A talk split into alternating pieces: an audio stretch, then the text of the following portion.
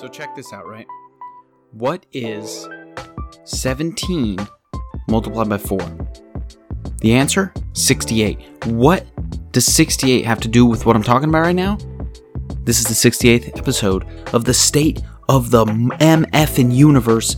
Welcome to the show. Today on the show, we feature the great Nathan Stewart. For those of you who don't know Nate, one of my top 17 or 18 best friends, and he is an operations planning flight controller at NASA's Johnson Space Center. What does that mean? I like to imagine it means he steers the ISS. That's not what it actually means. I don't think you can steer the ISS. I like to believe he sits in a room and he has his hands on controls and he steers the ISS around like a little drone. I don't think that's how it works, frankly. And also, I don't think that they would trust him to steer the ISS. I wouldn't trust anyone to steer the ISS. I wouldn't trust me to steer the ISS. I'd doze off driving a car. I'm not going to steer the goddamn ISS. Anyway, man, welcome to the show. Glad you tuned in. Episode 68, that's insane. A few weeks ago on the show, I had the great spaceflight historian, Dr. David Fisher. In that episode, we got onto a topic of spaceflight rituals. Now, a ton of people reached out and had other spaceflight rituals they were interested in hearing about. So, I posed the idea to Nate, who is very much ingrained in all spaceflight culture. And by the way, I should say, anything he says in the episode, it's not NASA's words, which isn't that obvious. Did you see NASA say those words? No, you saw Nate say the words. So, it's not NASA's words, it's Nate's words. It's not NASA's beliefs, it's Nate's beliefs. Do you understand? Is that clear? Does that make sense? Do I need to break it down further for you? It is not what the government of the United States believes. When Nathan says, Brendan, I like Pringles, it doesn't mean NASA loves Pringles. Is that clear? Does that make sense? I don't understand why that even has to be said, but I'm saying it. And I'm saying it, okay? That way Nate doesn't get murdered or whatever will happen if I don't say it. Anyway, thanks for tuning into the show. We talk about spaceflight rituals. What rituals exist for the Russians, for the Americans, that dictate the types of things we do in spaceflight? What are the weird things that humans do before a launch, after a launch, during a launch? What do we do? And it turns out there's a ton of them that people do, some weird shit that people do and have done for decades. And Nate breaks it all down for us. And some of it, he might see firsthand. Please, support the Patreon. You get a whole bunch of gifts. You get a whole bunch of stuff. You get a bunch of things. You get a bunch of goods. Give me $1 a month, $2 a month, $100 a month, 50 cents a month. I don't care. Give me no dollars a month. And just reach out and tell me you love me. That works. Email me. Go to my website, fill out the little contact form. Do what you gotta do. Support the PayPal. Okay? Show costs money. Show takes money to make. I invest in the show. I invest in putting scientific information into your eardrums, so maybe you should, if you love the show, consider putting some of it back into my eardrums. Rate the show 5 stars on Apple Podcasts. Just do it. Do you see how I'm hype right now? One time I had a dude on YouTube comment and say, leave the amphetamines alone. Now that means one of two things. Number one, he thinks I'm an amphetamine trafficker. I'm not. Okay, guy? I'm not. And I think his name is Ronald. I'm not. Number two, he thinks I'm on amphetamines. That's why I'm hype. I'm not on amphetamines. I wish I was, because then I would have everything done in one day that it takes me a week to do. Do I wish, sometimes secretly, that I was on cocaine so that I could get all of the things I need to be done in one day that actually takes me 2 weeks to do? Yes. Am I? No. But all I'm saying is this. If a doctor out there is willing to sign this, write a prescription for Adderall or something for me and mail it to me in the mail, it's possible I'll cash out on it. It's possible I'll take it to the CVS. That's all I'm saying. All right? I'm not saying anything dangerous here. So you leave the amphetamines alone, Ronald. Anyway, join the mailing list, thestateoftheuniverse.com. Every single time we do a giveaway, if you're on the mailing list, you're eligible. It's simple. It's easy. Just do it, okay? Anyway, thank you for listening. I love you guys. Appreciate you. Thank you for tuning in. Are you learning how to fly a plane? No.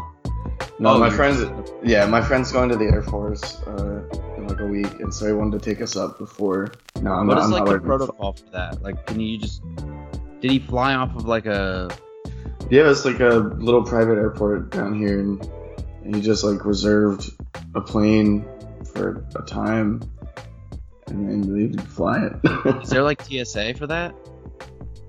No, we just walked. We didn't even talk. Really? I didn't even talk to anybody. I just parked and walked through the fence, and I was in a plane. That's crazy. That's cool. It's so like, interesting. Do I have to like get permission to walk out here? And he's like, no, it's fine. But you had your hands on the little knobs. Yeah, he let us take the controls, and you know, I don't even know what you call it. the steering wheel thing, the stick. So, when you're up there, like, what does a person actually do in the plane? Anything other than steer it? Well, there was a lot. He had like the throttle, and he was, you know, giving it more power and less power. And when he was coming in for landing, there's like all these flaps and stuff he had to set. And you're like reporting on the radio, like your position and stuff, and if you're coming in for a landing on a runway. He was doing a lot. He just let us, when it was like cruising, he just let us take the controls and, you know, do some turns and yaw the plane and whatnot. Man, I think I want to learn how to fly, but that shit scares me so bad. It was really cool. I think it's really expensive though. Oh, so yeah. I was just about to say, I feel like flying is like rich white people type stuff. It's like golf. Yeah. Yeah, exactly. Yeah. So it's like, I got the white part down, but I don't got the rich part down. Yeah, I'm still working on that. I got to work on that. Maybe in 20 years. I was talking to on my recent episode, I was talking to David Fisher about flying like spacecraft, space shuttles, that sort of thing. And he was saying that he is fearful of the future when that process becomes fully automated and there's no need for a pilot anymore. Okay. Right? So do you see that happening? Do you see the pilots becoming less and less important in the future? So, yes. So we're trying to automate spacecraft as much as we can. The astronauts don't do a whole lot of flying right now. The ISS is commanded almost entirely from the ground. And the only time that they really do anything is when they're launching and... Yeah, pretty much when they're launching in the capsule. When they're landing, you know, they're just in that capsule falling back to Earth. There's not a whole lot to do. Right. The space shuttle obviously had a lot more piloting aspects, but for craft that are going to go to the moon and to Mars, we want them to be much more automated, because you can't really control something from the ground if, you know, Mars is the latency is like 8 minutes, you know. Yeah, right. Command to get to Mars, so you can't really be working on an 16-minute delay to try and fly something from Earth. Right, but I mean the actual pilot on board, though. You know, in the future we're gonna have pilots on board when we eventually start putting men back on the moon and women, and we eventually start putting people back on Mars. Not back on Mars, but for the first time. You know, we're gonna have. We've already been to Mars. We have already been to Mars. Mars is fake. I recently. That's true. I recently did an interview where people were talking to me about how space is fake. And I was like, do you realize how many people have to be in on that? You know? Because they pay me a lot of money to keep up this lie. Yes. I work with just probably 70 people at my university alone. And pretty much all of us are working on different data sets. So someone would have to go out there and manufacture like literally 10 billion different data sets. They would have to like come up with them. They would have to – I don't know how they would do it. They would have to – or we're all in on it and we all are, you know, not acknowledging. The answers are all on YouTube. I'm sure there's a YouTube video out there that explains it. There probably is. And, you know, you're way deeper now. You're way deeper in the shill game. Yeah. You're a certified – I got the NASA badge behind me. You're a certified NASA shill.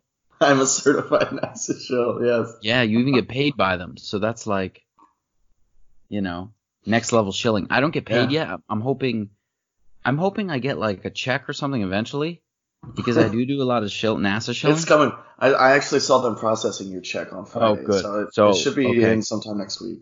Yep, 18 business days. So I should get it by 2023. Yes. All right, sounds good. Now the reason I have you here, Nate, is because I had Dr. David Fisher on at the beginning of the month, and he's a spaceflight historian.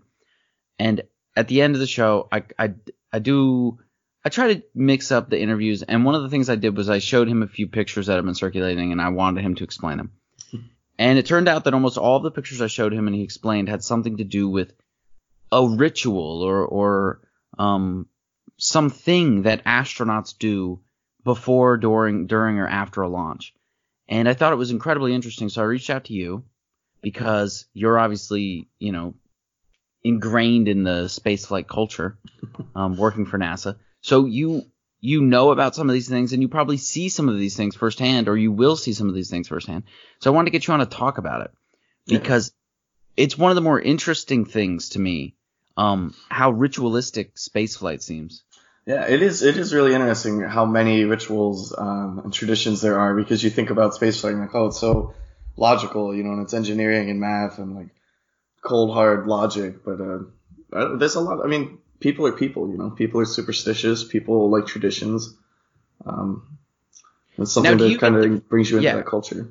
We're going to talk about a lot of them here in a second, but I'm just curious from your perspective. Do you think a lot of it is actual superstition, or do you think at this point it's just like fun traditions? I think a lot of it is more fun traditions. Some of it, I think, especially on the Russian side, is probably actual superstition. They seem to be more superstitious than we are.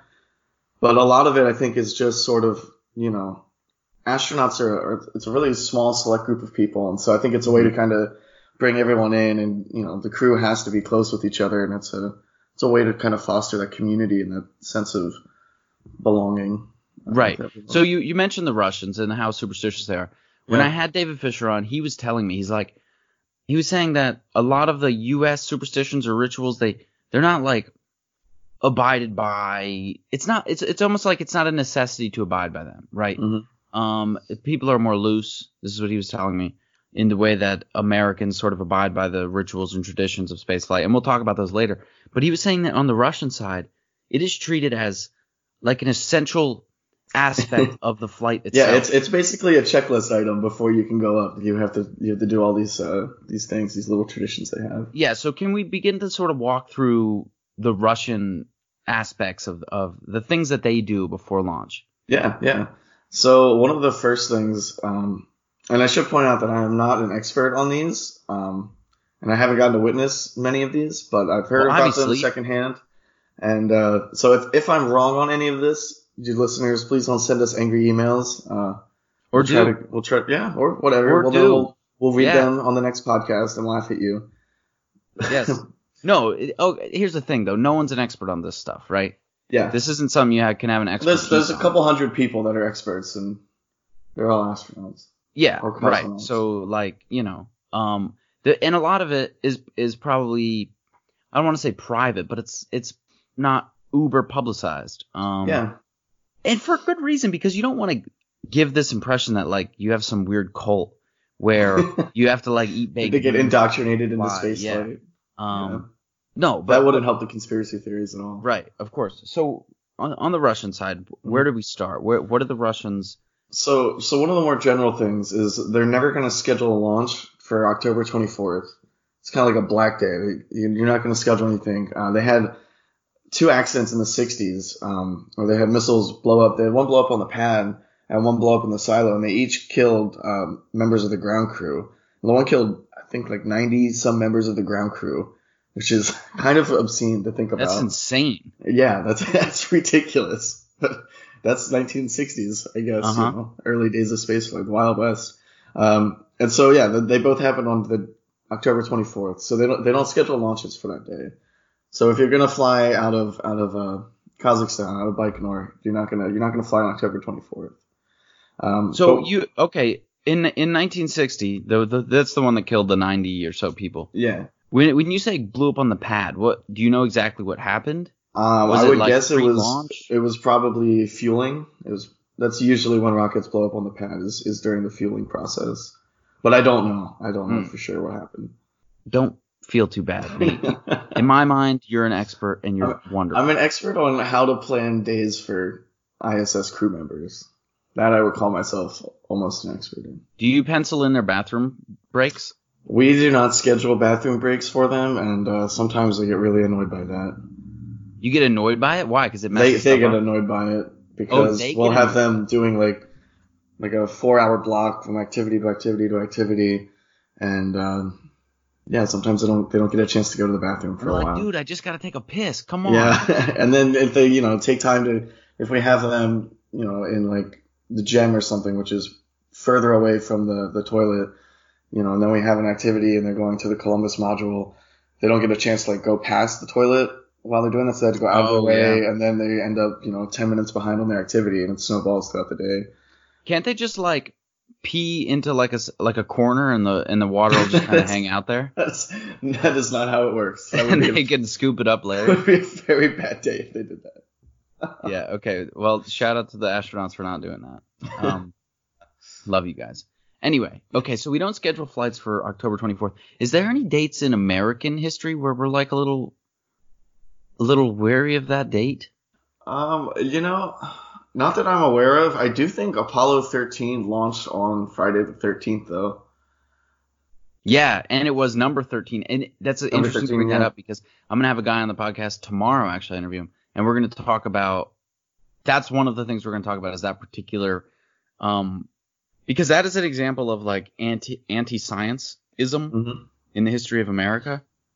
We have tons of them, and that's one of them. We were very superstitious about that particular launch, according to him. I'll get more information tomorrow, but yeah, no, that's a really interesting one that you point out. Yeah, so I don't think there's any like, flight rule that says don't launch on Friday the 13th, but I would guess that they probably try to not schedule for Friday the 13th. Yeah, it's almost like a public opinion. It's kind of like a public perception thing too, right? Yeah, and because of course if something goes wrong, people are gonna be like, "Why'd you schedule for Friday the 13th? You're asking for trouble." Yeah. Yeah, you're gonna get that public opinion. You're asking for trouble. Yeah, some white dude in Pennsylvania. Yep, with a Steelers hat on. You're asking for trouble, man. Oh, let's bash the Steelers. Yep, I'm all about it. It's happening threes. Fly Eagles fly. That's what it'll say. Yep. Anyhow, so okay. You don't schedule on the 24th. Yeah, moving along. So one of the big things is you always have to pay respects to Yuri Gagarin, who was the first human ever in space, and he was Russian. And so Yuri Gagarin did not die during a spaceflight, but he died while piloting a plane in 1968 or 1969, sometime around there. And so mission control for Russia, for Moscow, is located in Moscow, and they have a memorial wall which commemorates Yuri Gagarin and other cosmonauts that have died while carrying out their space missions. And so the first thing you'll do when you go over is you'll go to that wall and you'll pay your respects. And they often leave red carnations at the wall. And then they go and they visit his office, which has actually been preserved almost as a shrine, a memorial to him since his death. So I think it's a similar thing. Didn't they do it with like Einstein's office? I was going to say that. I think they did that with Einstein's office at Princeton, maybe? At Princeton, yeah. Yeah. I would like to go see that, actually. That's kind of cool. That would be cool, yeah. Princeton, yeah, you're not that far away. Let's make a trip to Princeton. It's like 7 hours, but dude, in closer Texas than speak, you. That is right next door. In Texas speak, you can shut your mouth. How's that sound? Yeehaw. Yeah. Okay, So then they go to his office and again, pay their respects, and there's a guest book there, and they sign their name in the guest book at the office, and then they actually ask his ghost for permission to fly the mission, and kind of like we're his blessing. Yeah. From the spirit. This is something interesting to me is when I hear stuff like sign his guest book, right? Obviously, there's a limited number of spaces in a guest book. I'm guessing the guest book has been replaced over the years. I'm guessing that part has not been untouched. Right, but this is a question about all of these rituals that we've already talked about and we will talk about. Mm-hmm. Is like spaceflight's eventually going to become way more prevalent than it is now, right? We're going to be putting hundreds of people probably into space per year. Talking in the next few decades, it's going to be weird to uphold things like this. I think a lot of these things will go by the wayside once it becomes more common. Right. This is something you can really only do when it's a small select group of people doing it fairly infrequently. Right. Once once we have 100 people launching every day, like what's that movie from the 90s where Don't ask me. Contact? No, not Contact, man. It's the one where the guy's like you can edit their genes, and so he doesn't have the right genes, and then he pretends to be this other guy. Oh, that's man. The least helpful thing I've ever heard. I know. You're talking about Forrest Gump. Are you talking about Forrest Gump? No. Okay, man. Okay, let's pause the podcast. What is it? Gattaca. That's what it is. Gattaca? So he works at NASA, and they're just like launching rockets constantly every day in Gattaca. Yeah. Okay, so now when that becomes a reality, probably these rituals might fall. Maybe not on the Russian side, though. You know, I'm sure they'll keep them in some. I think they'll evolve, you know, like the Russians will probably still have something, you know, there will be there'll be a portrait of Yuri Gagarin and you'll probably like say something to it, you know, or something before you fly and they'll pay your respects. Yep. But it'll evolve and change in a different way. Okay. So moving on, we sign our guest book. Yeah. So now we can say that they're leaving Moscow and they're hopping on a plane and they're flying to Kazakhstan to Baikonur Cosmodrome, which is where they will launch from. That's where the rocket is located. Mm-hmm. And so they stay at this building called the Cosmonaut Hotel, and you can read there's stories and legends about this place, and all kinds, kind of almost like folklore about this building, because all the cosmonauts and all the astronauts that have launched on Soyuz rockets have stayed in this hotel, and I'm sure, man, if those walls could talk, there'd be some pretty cool stories. But there's an avenue of trees behind the building, and it's another sort of memorial. Each tree is planted, so when you return from a safe flight, at least the cosmonauts, I don't know if the astronauts do it as well, but certainly the cosmonauts, they plant a sapling back in this kind of memorial grove, and then, you know, so they go out there and they walk among it and, you know, feel inspired, connected, I don't know. So is this hotel, like, strictly used for cosmonauts to stay at? I think it's strictly, you know, cosmonauts, astronauts, whatever kind of knots are flying. Yeah. Yeah. Wait. Okay. I don't know. I'm not going to say that for certain. I don't know for certain. Okay, because if it's for the general public, we should go. I would guess it's not for the general public, but I'm sure the ground crew, you know, and flight directors and launch directors and other, you know, bigwigs, administrators could stay there too if they wanted to. Yeah. But maybe it is just spacefaring humans. I don't know. Yeah. I'm not sure. Find out. So anyway, we're approaching launch, right? Yeah, so at this point we're 2 days out. This is for me where things get interesting. Yeah, this is like a whole lot that happens. 48 hours before launch is a lot. This is approaching the point the types of things I talked about in the last podcast that are so interesting to me. Yeah. So take us through it. So this is one of my favorite ones. There's a lot that goes on with rolling the rocket out to the launch pad. So it's considered bad luck, and I don't know why, but it's considered bad luck for the astronauts to watch the rocket roll out to the pad. So instead of going to attend this rollout ceremony, which is a big thing, you know, and all the ground crew were there and really excited, the astronauts and cosmonauts, they actually go and get haircuts that day. And they, you know, cut their hair, buzz their head, however they want it. Well, if you're going to die, you don't want to look ugly. You want a fresh cut, you know. Right. You want to be looking your best. So and then while they're rolling out the rocket, though, the ground crew, and I love this one, they place coins on the tracks for the rocket to roll over, just like, you know, you put a nickel on a train track to smash it. They do the same thing, but the transport for the rocket smashes your. Did you ever hear about the woman? I think this happened in Japan. There was a woman, a Japanese woman, old lady, who thought it was good luck to throw quarters into the engine of her plane that she was flying in. What? For good luck. And like any plane? Like, was this a private plane or any? No. This was a jet airliner. Okay, a large airliner, and she threw a handful of quarters or currency into the engine of the plane, and had to shut the whole thing down and like get a new plane. Oh my word. Because she thought it was good luck. So the pre-9/11 days of airplanes just astound me with the level of freedom that you had to just. I mean, could you imagine walking up to the engine of a jet while it's parked there? People are getting on. Like, you would be tackled. You would be arrested. Like, I mean, yeah. I always wonder when I'm at airports. Weird. I always wonder like how tight is security?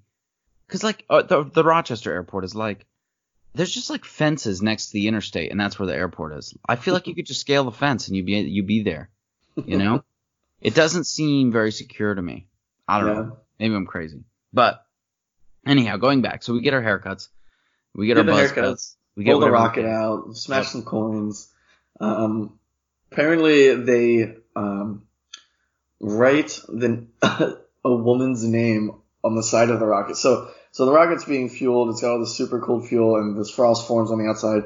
And they write a woman's name on the rocket in the frost. And I'd love to tell you which woman's name or how they decide, if it's a different woman every time, how they decide. Yeah. I don't know. I could only find one little snippet about this. So I don't even know if this part's true. See, but I like it. This is the reason that you have to be cautionary when you use the word expert, because not a lot of it is necessarily what you'd say public knowledge, right? So this is a case of something that is so arbitrary and so sort of behind the scenes that you can only sort of speculate based on limited details. Yeah. But it's interesting nonetheless. And I guarantee you, next time I have Dr. Fisher on, Dr. David Fisher, he could probably be like, oh yeah, they write, St. Maria. He's going to know all the answers to all of these things. Yeah. I want him to do like a rebuttal episode where he fixes everything we said that was wrong. Oh, where he listens to you and then he fact checks me and adds to it. That'd be interesting. That'd be kind of interesting. Yeah. Okay. That's interesting. So, okay. Now, what about the day before the launch? Day before launch. So this is the crew gets blessed by a Russian Orthodox priest, and they sprinkle them with holy water. And I'm pretty certain I saw or heard somewhere that they kind of like slap their face a little bit. Not like hard, but it's like they really sprinkle them and like kind of slap their cheek or something. Smack God into them. That's what exactly. They put smack God the bad luck out of them. I don't know. Yes. They watch a movie the night before launch. It's the same movie. It's called The White Sun of the Desert. I don't know what it's called in Russian, but that's the English translation. And it's this Russian movie from 1969. It's supposedly one of the most popular films of the Soviet era, and I haven't seen it. I wanna watch this movie now. I'm interested in what this is like. But they watch that every night before they launch. I can't watch that movie because it is from the year 1969, and I cannot watch a movie from the year 1969. Why can't you watch a movie? I can't watch a lot of good movies from 1969. Dude, I watched the Lord. I started watching the original Lord of the Rings like a year ago, and I was like, "How, dude, was this passed off as a film?" Okay, I just googled 1969 movies. Okay, we've got Once Upon a Time in the West. Don't care. Easy Rider. Also don't care. Butch Cassidy and the Sundance Kid. Nope. That's my favorite Western ever. True Grit, dude. True Grit. No.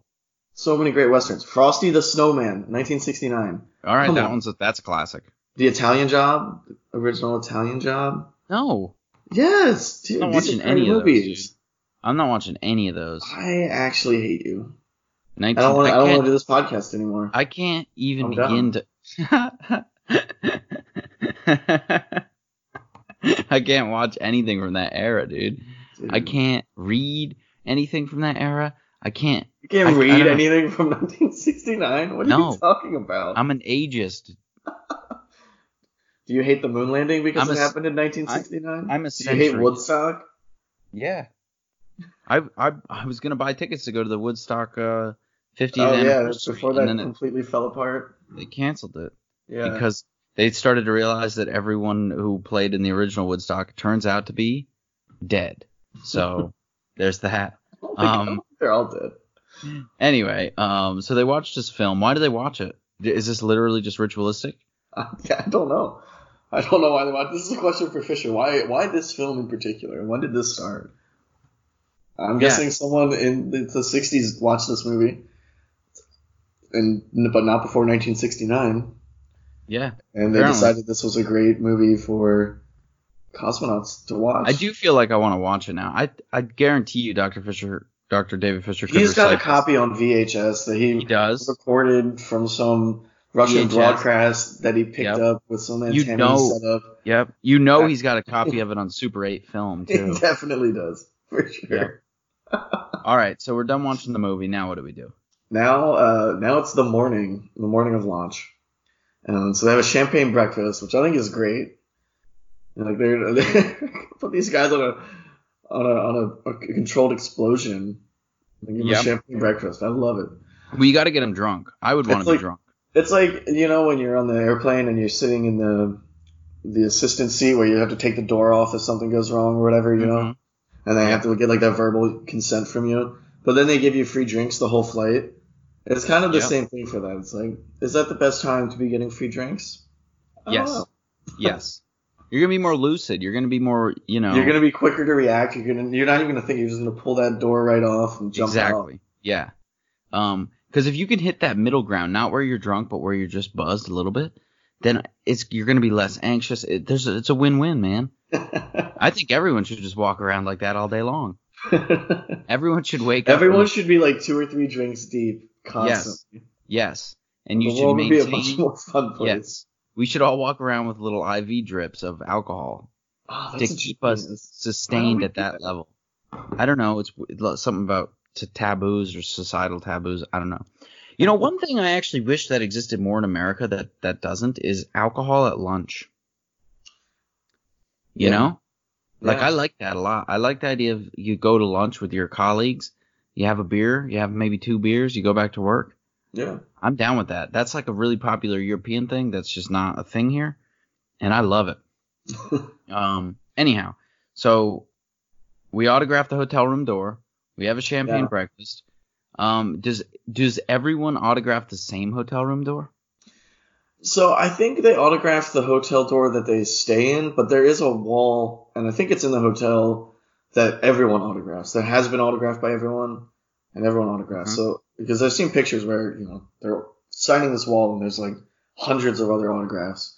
But I think for the door, I think it's their specific door, and then there's this other wall that they sign as well.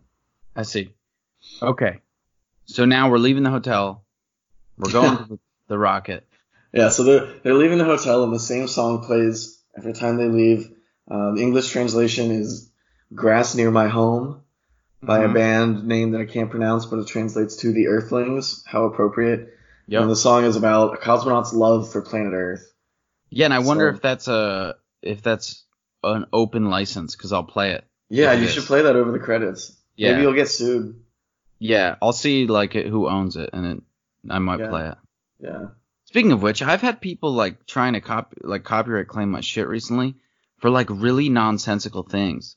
Like there'll just be like a little noise that I use, like a weird, just like a noise I use at the end of an episode, and it's not owned by anyone, but people try to copyright claim it, and it's like I don't understand it, and they keep getting shut down, like the copyright claims keep getting denied. But it keeps happening over and over and over again. And I think actually this is becoming a popular thing on YouTube, is that you get these organizations or these people that try to copyright claim like hundreds or thousands of videos in hopes that YouTube won't notice they don't actually own the music, just so that they can get the ad revenue. Because if you do steal someone's – like, okay, this is one of the stupidest things about YouTube. If I stole – do you remember that I had an episode where I played Limp Bizkit in it? No. Do you remember this? Okay, well, I had an episode and I played Limp Bizkit in it. And it was one of my early episodes. And the owner of the Limp Bizkit song, whatever the studio is, copyright claimed that. And now they get all of the ad revenue for that video. Just because I played that song. Just because you played one little snippet, they get all the ad revenue? Yeah, so a 15-second snippet and they get all of the ad revenue. That's one of the weirdest things. So did you leave it up, or did you re-upload it with that part, you know, deleted? No, I left it up. It was an early episode. They're going to get like 2 cents over the course of its lifetime, because I don't think it's ever going to rack up like a considerable amount of views. You know, it could go viral. It was a very, very early episode. In fact, I should probably take it down for my own sake, because it was probably terrible. Anyhow, we play the song as we leave the hotel. What is this like playing? Does someone carry like a boombox? Do you know? Like, how's it playing? I don't know. In my head, I know this is Russia, not Scotland, but I'm picturing someone playing it, like, on bagpipes, you know? Oh. That's how I'm picturing in my head. That's definitely not how it happens, but that's how I like to think it happens. They could have the band there, like, outside of the hotel. That'd be cool, if they're still alive. They're just, like, the house band for the Cosmonaut Hotel.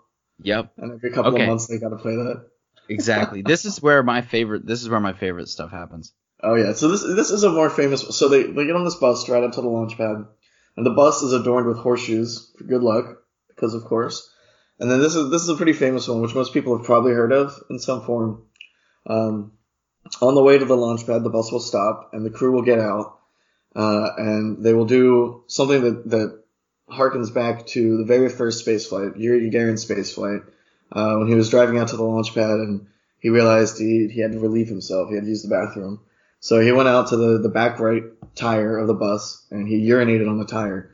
And now every cosmonaut and astronaut, at least male, will get off the bus, walk around to the back, and urinate on the back right tire. Yeah, now I asked Dr. David Fisher when he was on a few weeks ago. I asked him because we were talking about the same thing. We brought it up. We were talking about this, and one of the things I asked him is, what do women do? And he didn't know the answer. Do you know the answer? Yeah, so women are not required to take part in this ritual. Hold on. I want to focus on that word required real quick. Are men required to? That's interesting. They're probably not required, but they're just strongly encouraged. Yeah. Okay. Yeah, and women, they realize it's much harder for a woman to urinate on a tire, so they're not encouraged as much. But if they want to, a lot of women will fill up a vial, a little bottle, squirt bottle or something, of urine back at the hotel and bring that along with them and actually squirt that on the tire.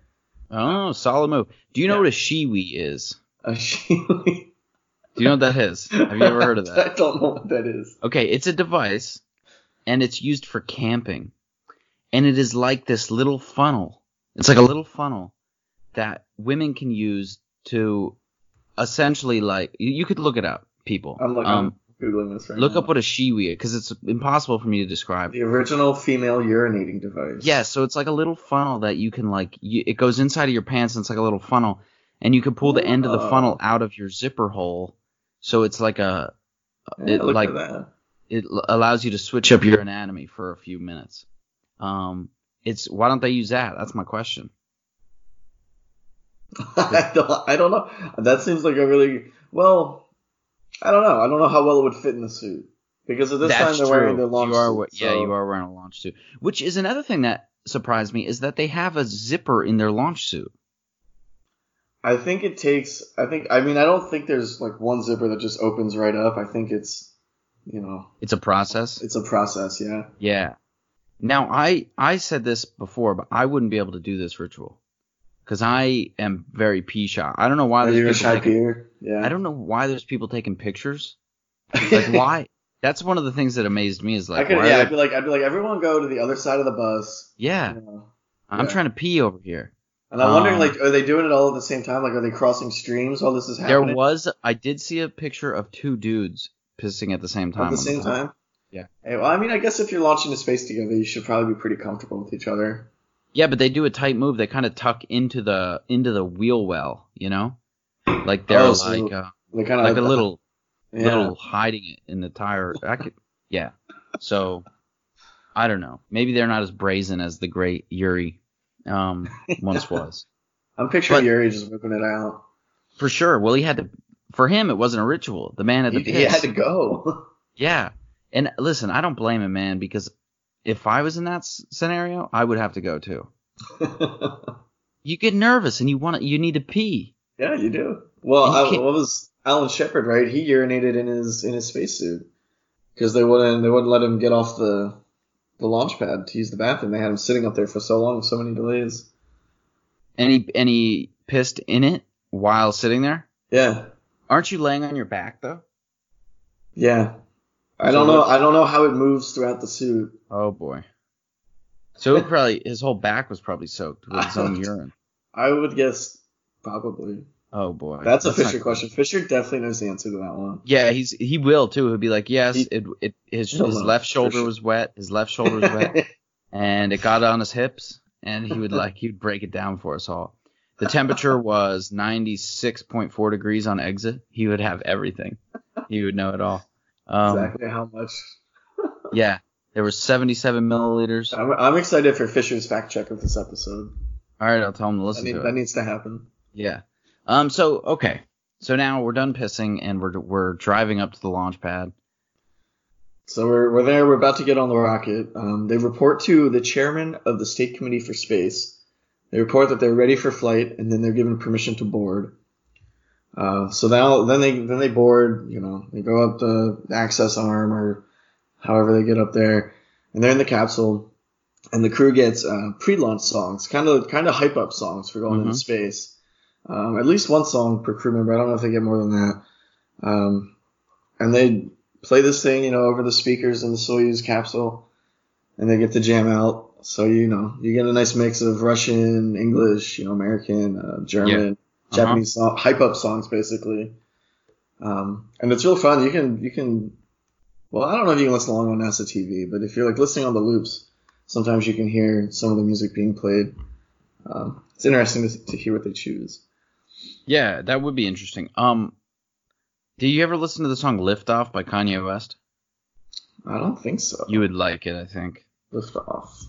Yeah, you should listen to that. Well, what Kanye period is that? It's in an album he did with Jay-Z. It's like after his greatest period, but okay. Not quite to his worst. Okay. Not to his worst period. Yeah. So yeah, okay. It's like in the middle. Check it's an intermediary stage. Okay. Yes. So I pick a. What song would you pick? Do you think? Oh man, put me on the spot. Because I don't know what song I would pick. I don't know. Well, I'll get back to you. I'll get back to you on the next episode. That'll be my homework. Pick a pre-launch hype up song. Yeah. There we go. Because did they pick like well beforehand? I assume. Or do they pick on the spot? They definitely don't pick. Yeah, they pick ahead of time. I wonder if they have to get permission. They have to like reach out to the company. They're like, is it okay if we play your song? Oh, no, because I don't think it's played on like NASA TV, so I don't think anyone other than the crew. I know the song I would play actually. I would play Intergalactic by the Beastie Boys. Intergalactic. So would you pick a song that has to do with space? I would pick a song that has to do with space and is also like kind of like hypey. Yeah. See, I don't know if I would go with the space theme. I think I just want, like, whatever I want, you know?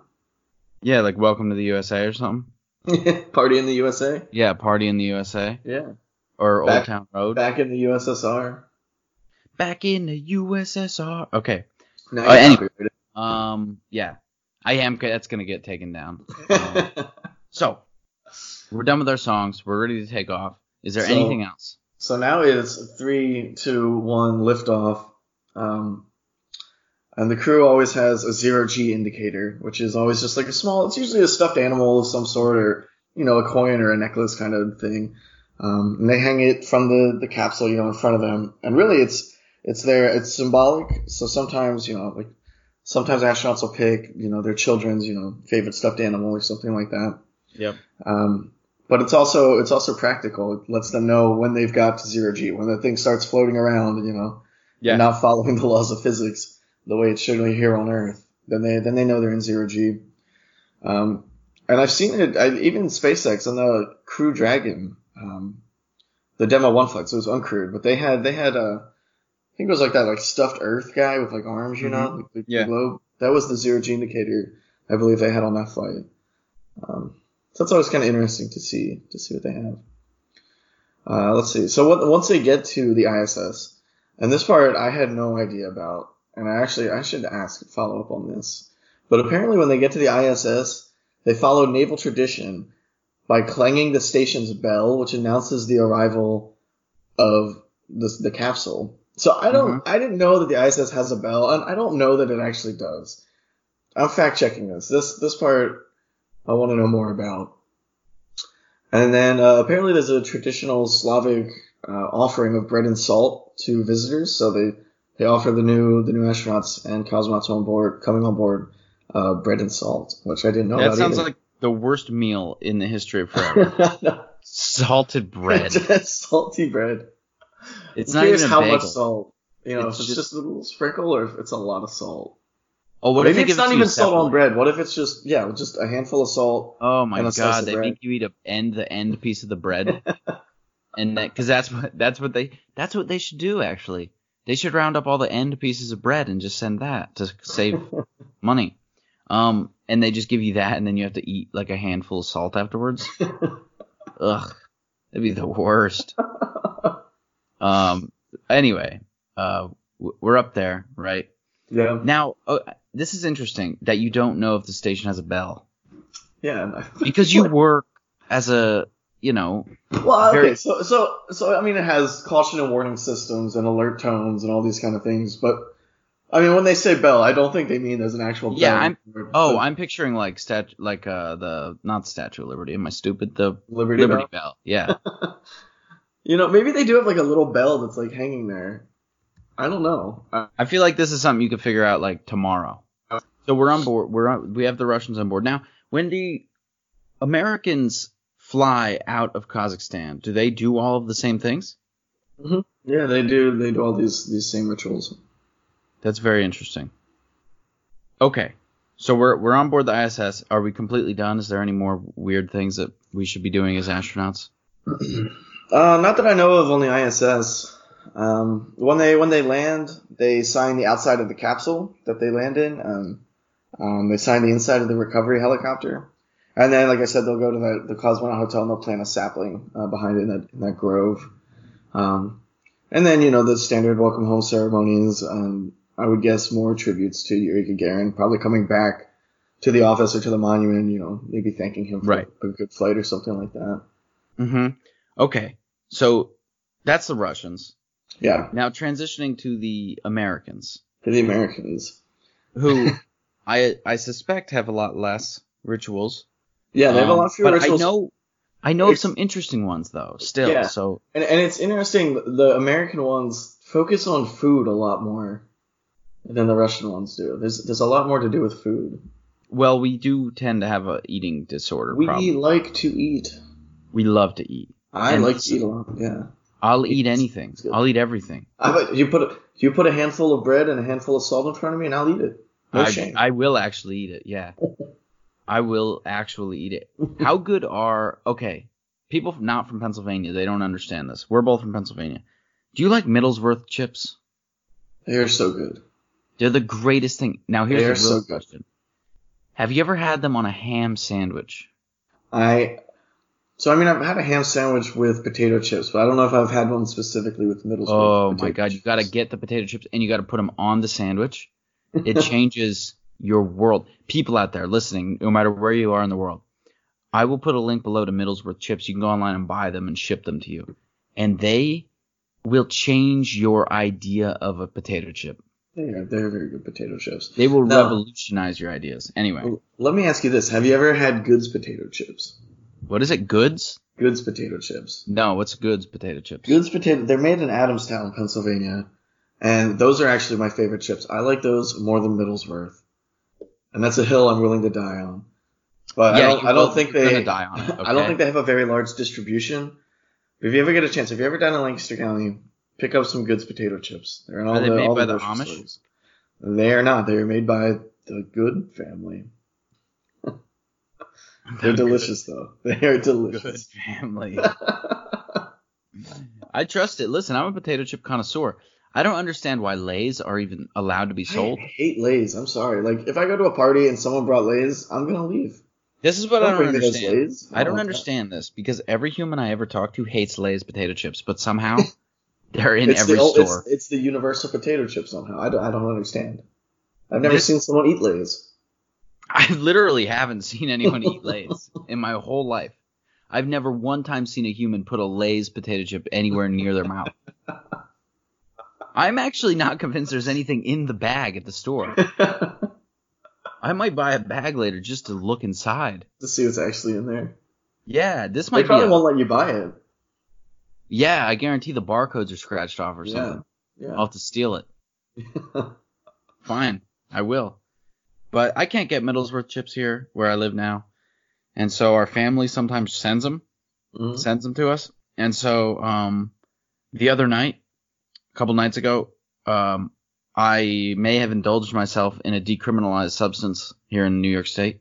Therefore, it wasn't a criminal act. And it's a decriminalized act. And I laid in bed and I ate a half a bag of barbecue Middlesworth chips while I watched Trailer Park Boys. Sounds like a night well spent. And that was a night well spent. And that's my ritual, actually. That's my every week ritual that I do. Weekly ritual? Yes. And so, okay. A lot of potato chips, man. It's a half a bag. It's not a lot. It's a half a bag. That's kind of a lot of potato chips. No, that's not. That's 2 bags a month. Okay? That's 24 bags a year. That's not a lot. If you think 24 bags of chips a year is a lot, then you should eat more chips. Sir, I don't really like potato chips, I'll be honest. I'm a tortilla chip guy. Their teachers are good with some good salsa. Just plain, dude. I don't even need salsa. Oh, yeah. Dude, just... yes. My wife got sick the other week. She had a flu. And that means that she wasn't able to make dinner or help me make dinner or give me a recipe to make dinner. Mm-hmm. And so that means dinner didn't get made. And so that means for lunch I ate half a bag of tortilla chips for 2 days in a row. And listen, I'm okay with that because that was good lunch. I love tortilla chips. I'll eat them all. Oh my god. Okay. Okay, we got really sidetracked here. No, it's fine. Transitioning back to those are our rituals. Those are important. Those are our rituals. Yeah. So now let's talk about some more American rituals. So obviously the first one, and this includes the Russian crews as well. The thing you do before any flight is you make a mission patch. You design the crew designs their mission patch, and it's personalized to them, and it has usually has a couple different layers of meaning. I think mission patches are really kind of fascinating how they, what they decide to put on it and what it means to the crew. Right. That would be a cool episode to do. Yeah, we can do one on that. Did you see the new logo for the Space Force? I did.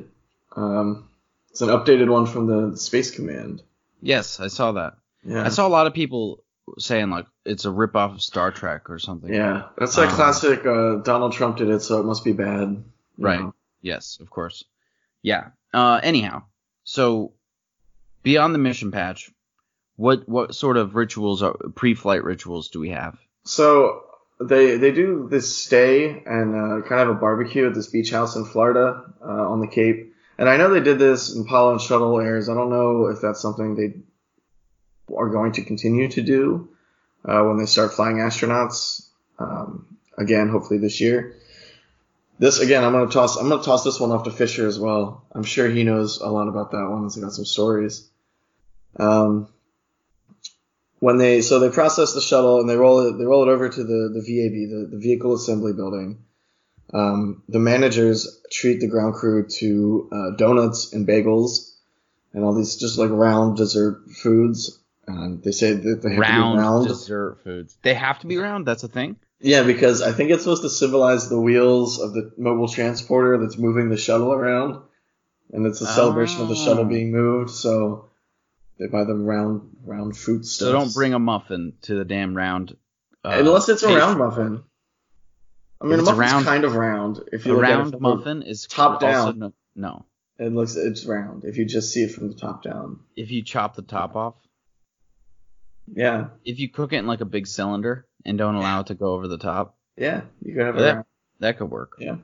Okay, but then there's the other thing that David Fisher and I talked about, which is that. NASA astronauts tend to eat the same breakfast. Yeah, they have steak and eggs on the morning of the launch, because that's what Alan Shepard ate on his first flight to space in 1961. He had some steak and eggs, classic breakfast choice. Which is a good move because we don't need any vegans going to space. Well, I'm okay. Space isn't going to discriminate based on your dietary preferences. It should though. Because here's why. If you're a vegan, maybe you're not making a good choice in your life, I think a lot of people would argue that. and then I would task them with eating a medium rare fillet, okay? And then we can decide who's making a better choice in their life. And that's all I'm saying, okay? And so, anyway. Yeah, I wonder if they have like a tofu eggs or vegetarian, the fake steak and stuff for any vegetarians that go out. Yeah, I don't know. But what's the reason for this meal? Well, the reason is you got to eat breakfast before you go into space. Well, obviously, but why did Alan Shepard eat this particular thing? Well, he probably ate it because he likes eggs, scrambled eggs and steak. But it is a good high protein meal that it's not going to make you need to void your bowels in the next few hours. Speak for yourself, Bucko, because if I eat steak and eggs, but man, goes right through you. Right through me. Wow, you would be a bad astronaut. Because you're gonna be sitting in a capsule or a space shuttle or something for a couple hours before you get a chance to use the bathroom. I would be a bad astronaut. Actually, that's a fact. I have a common disease known as Jew stomach. Okay, and Jew stomach is a thing that I have, and it was passed down to me from my Jewish ancestors. My mom's side of the family is Austrian Jews, and okay. I don't know if you know this. This is actually an interesting thing.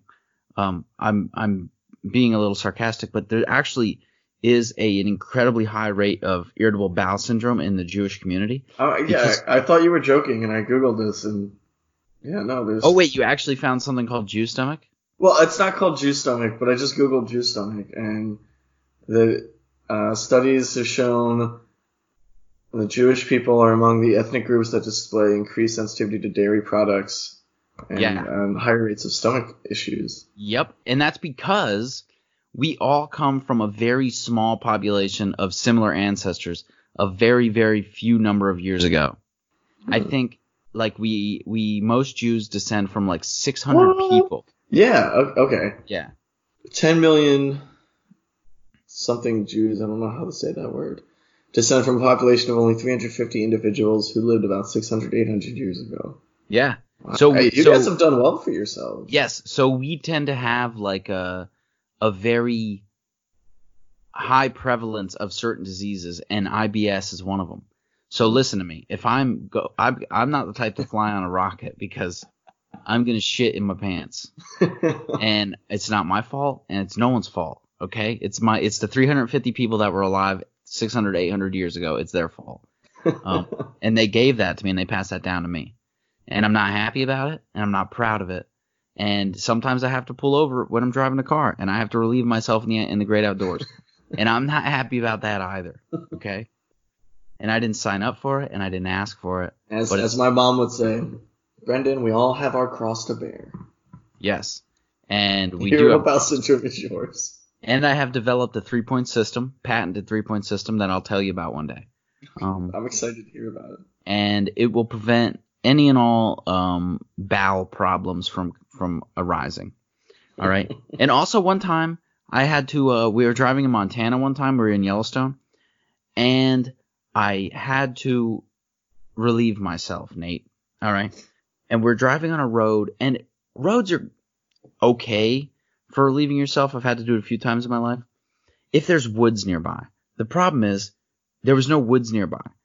So I had to run into the – off the road a little bit, and then there was just a straight cliff drop down, and I had to grapple onto a tree and lower myself down the cliff a little bit, and I had to relieve myself off the cliff.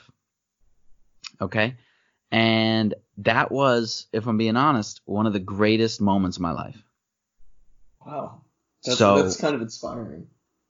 And so all I'm saying is this: if you ever want to really empty your body in different ways, one of the ways is to utilize a grappling hook and lower yourself over a cliff.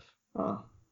So keep that in mind. Extreme relief. Anyway, the point is I ain't flying. If I'm flying, what I'm eating for breakfast is I'm sticking with a bagel. No cream cheese, no butter, just bread. Just bagels. And maybe some salt. Maybe a little bit of salt, yeah. I'll finish it with some salt. So way to do it. Yes. So okay, good. So the astronauts ideally high protein. They're not having to shit in the capsule. Great. Mm-hmm. Or urinate or whatever words you want to use. Now we're all suited up, right? Yeah, we're ready to go. They have to play a card game before they launch, and it's been described. I found somewhere they called it Possum Fargo, and I've heard it described as sort of like blackjack or maybe five-card poker. Mm-hmm. No one really seems to know exactly what the card game is. But so they're all suited up just before, you know, they all go out to the pad. They have to play this game, and they have to play until the commander of the mission loses so that it leaves all the bad luck in the suit-up room, and they don't take any of that bad luck with them. See, this is one of the more interesting ritualistic ones that I think. Because this is one of those superstitious things. Yeah, this one is purely superstitious. It seems like from the things we talked about so far that what tends to happen is there's like a logical reason for doing something, And then that thing ends up becoming not a ritual, but like a code of conduct, if you will, mm-hmm. A thing that you abide by. But this one is similar to the Russians in the way that it's superstitious-y, you know? Yeah, there's no real logical reason to do it, but it's like it's so primal, it's so interesting, like leaving the bad luck in the room, that I almost get it, you know? Yeah. It's like part of me is like, wow, that's kind of a good idea. Yeah, yeah. Okay. Do you know how that one originated? I have no idea how that one originated. Should we throw that one to Fisher too? Yeah, he'll know. He will probably know. He's like, it's 1962. The Soyuz was good. Yeah, he'll know it. He probably has the original deck of cards that they used to play that game. Yep, he will. Like, it was the 3rd of June. I think it was sunny outside that day. 62. It was 62 degrees. It was windy. Yeah. Anyhow. So, all right. Is there anything else that we do before a launch?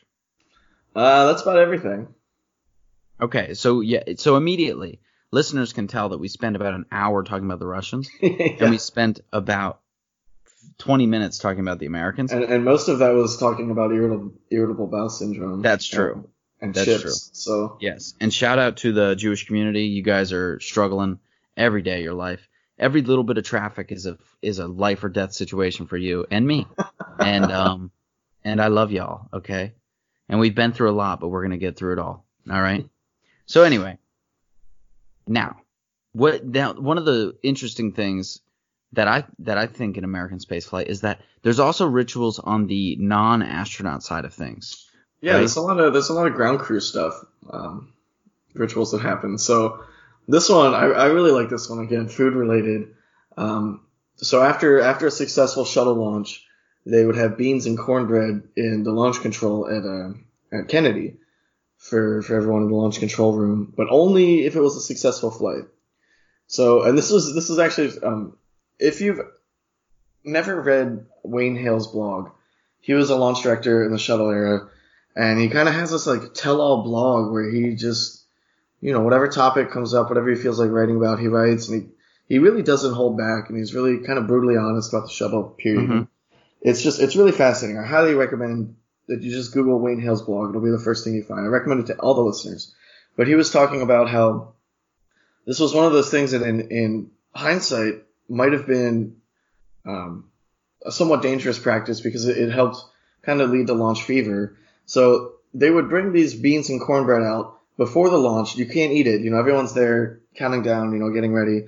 And, yeah. You know, people are prepping it in the hallway and it comes in through the vents and you start smelling these beans and cornbread. You start getting really hungry. And then, you know, if you can't launch that day, if you have to scrub for weather or whatever, no beans and cornbread. It all goes back in the fridge or whatever until the next launch attempt and they bring it out. And so they're like, you know, it might have been something that's kind of subconsciously, pushing you to launch when you should launch because you just want to eat. You want that food, you know? Right. Yeah. So it's one of those things that like it's this kind of fun little tradition, but also maybe it's something that could. No, that's interesting. How much? So do they bring in beans for everyone? Everyone, yeah. They've got like crock pots lined up in the hallway. I think it started out after the first mission. They just had like one crock pot of beans and some cornbread, and then it just grew. And yeah, they just line up crock pots. And sheets of cornbread. And how many people are generally like eating? How many people are generally in the control room? No idea how many people are in the Kennedy control room. But probably what? Like probably dozens, though. I would guess, yeah, dozens. So there's many people, and I don't know if they have back rooms in Kennedy or not. I would guess they probably have back rooms. I don't know. I don't really know how Kennedy operates. Yeah. Now another one that David Fisher and I talked about a few weeks ago. That he didn't know much about, which is interesting. And I can't seem to find a ton of information about it anywhere else, which is the necktie cutting. Yeah. Do you know anything about that? I had never heard of it until I listened to the podcast episode with David Fisher. I had never heard of this. And I tried to do some Googling as well, and all I found was like a sentence or two shout out in some articles that say, hey, you know, they cut these neckties. Of the rookies, so the rookie mm-hmm. launch directors and engineers in the room.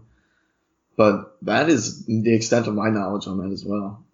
Yeah, this is one that seems to be sort of I don't want to say hidden, but there doesn't seem to be much information on it. Yeah. Maybe you'll learn more about this actually as you spend more time in NASA and around launches. Maybe. This is all Kennedy stuff though, so you'll get your necktie cut one time maybe. I'm never going to be in the launch room. You don't know. Yeah, dude, I'm in Houston. We don't launch things here. You don't know though. That's the thing. I'll take you don't know about your own life. I don't know. It's funny though. It's every time I hear about this, it makes me think of Rice because in Valhalla, which is the pub, the grad student pub on campus, the walls are plastered with neckties because if you walk into Valhalla with a necktie, they cut it off because you're not supposed to dress formal in Valhalla. You know, it's a place to hang out and mm-hmm. relax. But what you do after you successfully defend your PhD thesis is you immediately go straight to Valhalla wearing your suit, and they cut off your necktie, and then they put it up on the wall with a little piece of tape that has your name and the date that you defended your thesis. And it always makes me think of that. Well, that might be related to this then. Not the Rice Valhalla relationship, but I mean the symbolism. Yeah. You know? It might be a way to tell the flight director that, or the launch director that, you can relax. Like you've made it, you know? Yeah. You can relax now. Everything has worked out. Yeah. No, that might literally be the symbolism there. Yeah. Not that we know. I'll try to ask someone who knows, but it doesn't seem anyone does. Even the smartest historians out there. So anyway, you work at Johnson Space Center, right? Yes. In Houston.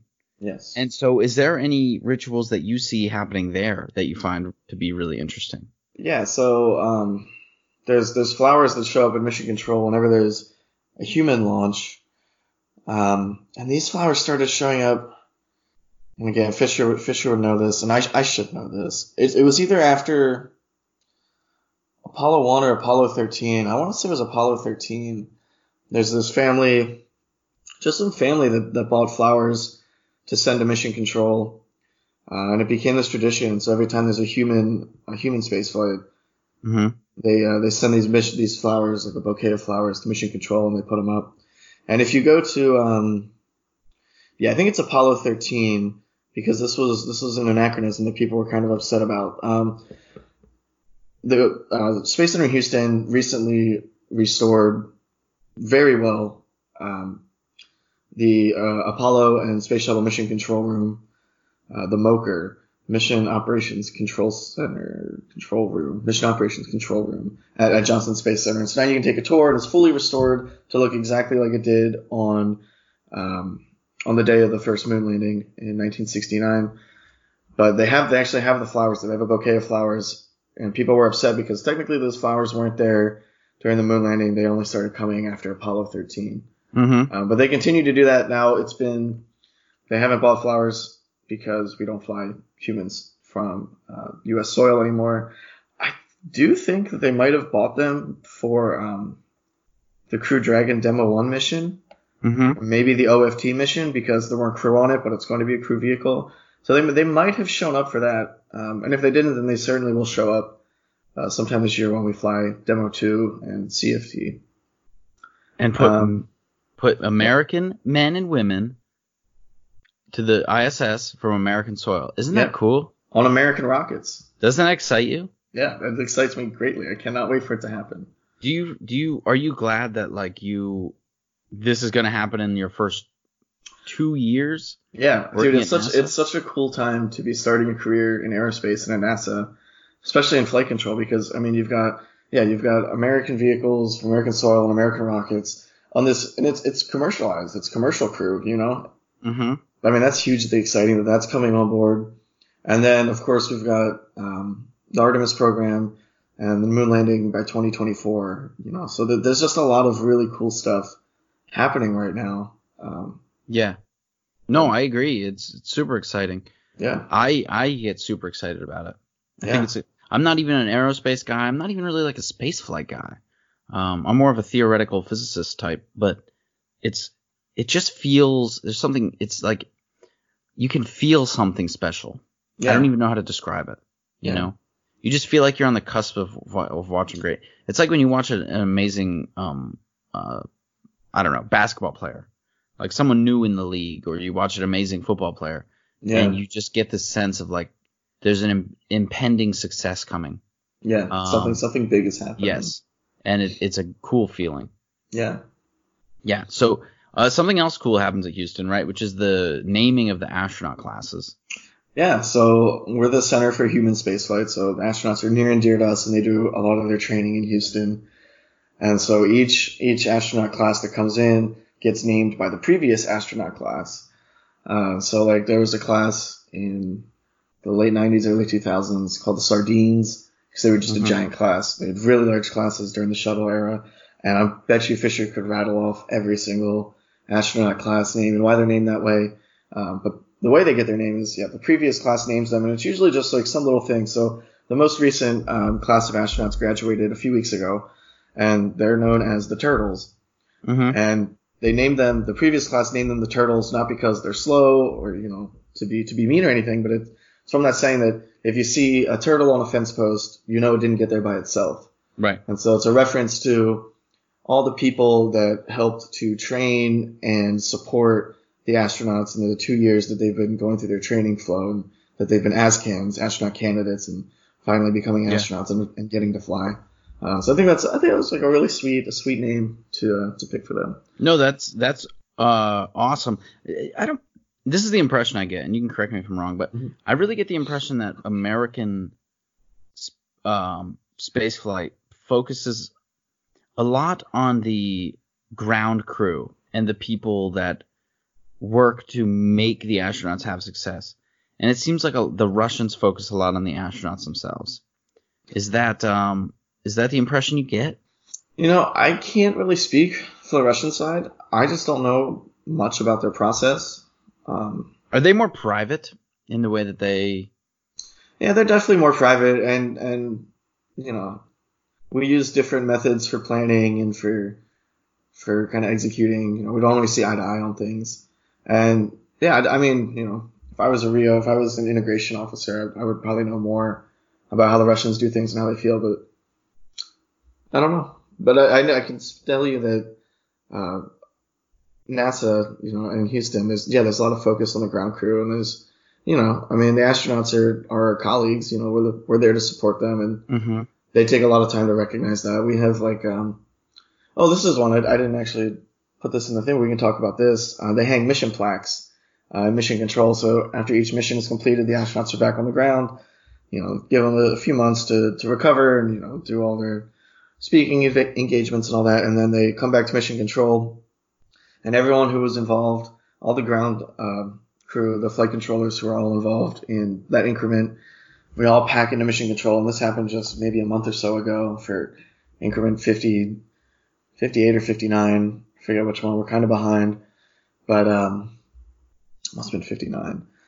And they hang the plaque. So they take the mission patch, the big plaque made up of it, and they pick people from the increment who were really exceptional and really showed the qualities of flight control and went above and beyond. And so two people get to hold the ladder. And then the one person is kind of like the MVP of the flight control team for that increment, gets to hang it on the wall. And the astronauts come.